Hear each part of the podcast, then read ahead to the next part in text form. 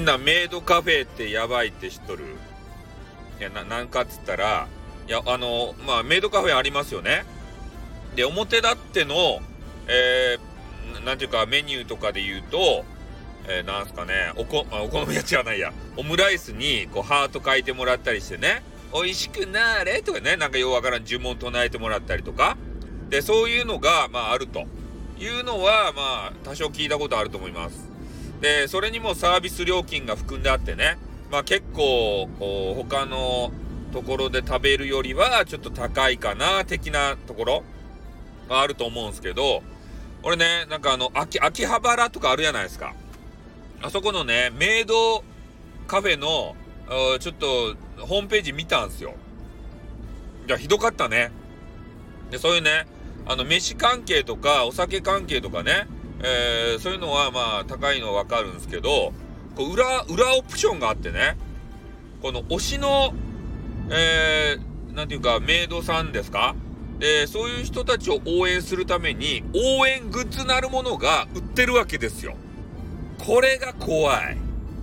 ね、しかも、メイドのね、メイドさんランキングみたいなやつがあって、えー、ホームページのね、トップページに、えー、掲載されるようなメイドさんはね、おーと、ね、ここの、この俺様でさえも目を引くような、そんなね、可愛らしげな女子。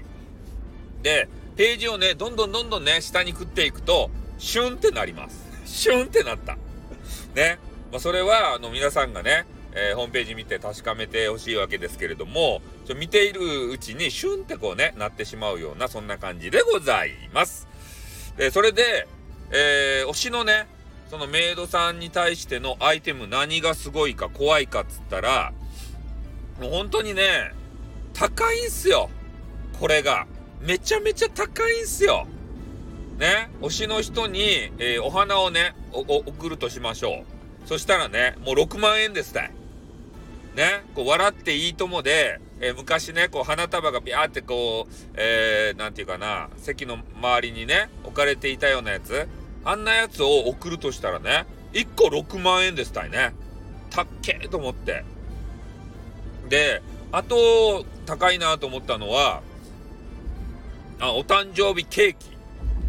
ね、そのメイドさんがお誕生日で、そのお誕生日を、まあ、祝いましょうかという時に、えー、お店でね、えー、準備された、そのメイドさんの顔がプリントされたケーキ。これがね、また6万円でした。たっけね。花束と、な誕生日今度お祝いに行くよって、ああ、本当って、じゃあ花束とケーキ欲しいなって言われたら12万円ですたね。たっけーわ。それで、えー、あとね、スペシャルな、えー、サプライズっていうかね、えー、ので、え、なんか、なんちゅうかな、入り口にね、バルーンアートみたいな、アーチみたいなね、なんかよくわからんけど、それを取り付ける権利があって、で、その権利をね、えー、買うときに12万円。ね高くないっすか？ちょっとサプライズ的なやつで、えー、花束とね、えー、ケーキをお渡ししようと思ったら24万円かかります。ねすっごいよね。これ。やばくね？やばいっすよね。いや、そういうの見つけちゃったんすよ。多分ね、そういうのをうまく、えー、おねだりしてね、えー、その、肝たどもに、えー、買わせた人たちがね、ランキング上位に上がっていくんやろうなって。可愛いだけじゃダメなんすよ。ね、所詮この資本主義社会の中でのメイドさんは。ね、おねだり上手が勝ち上っていく。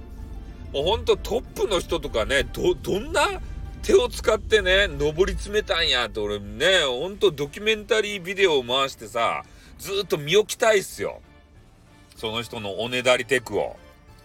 やばいっすね。あとね、もう一つね、これあのお店によってはあるとかないとかあるわけですけれども、裏メニューがあるってよ。ね。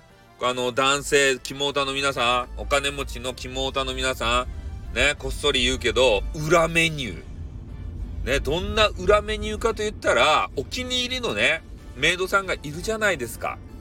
で、えー、この人をあの、あの人が気に入ったんだっていうことをね、えー、こっそりと店長にね、えー、言うと。あの人が気に入った。あの人といたしたいって言うたら、ああ、じゃあ、いくらいくらね。ね、この金額はもう伏せますけれども、ね、ありえないぐらいの金額をね、タイ米をはたいて、メイドさんを変えるということみたいですよ。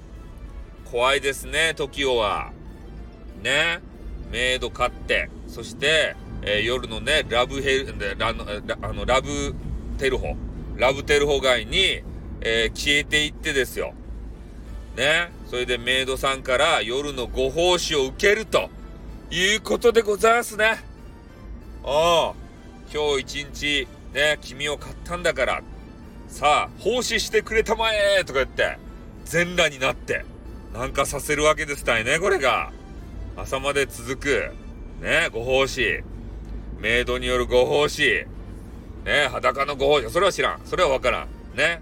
あの、密室の中で何が行われているのかは、ちょっとよ、あの、よくわかりませんけれども、そういう裏メニューもあるみたいですよ。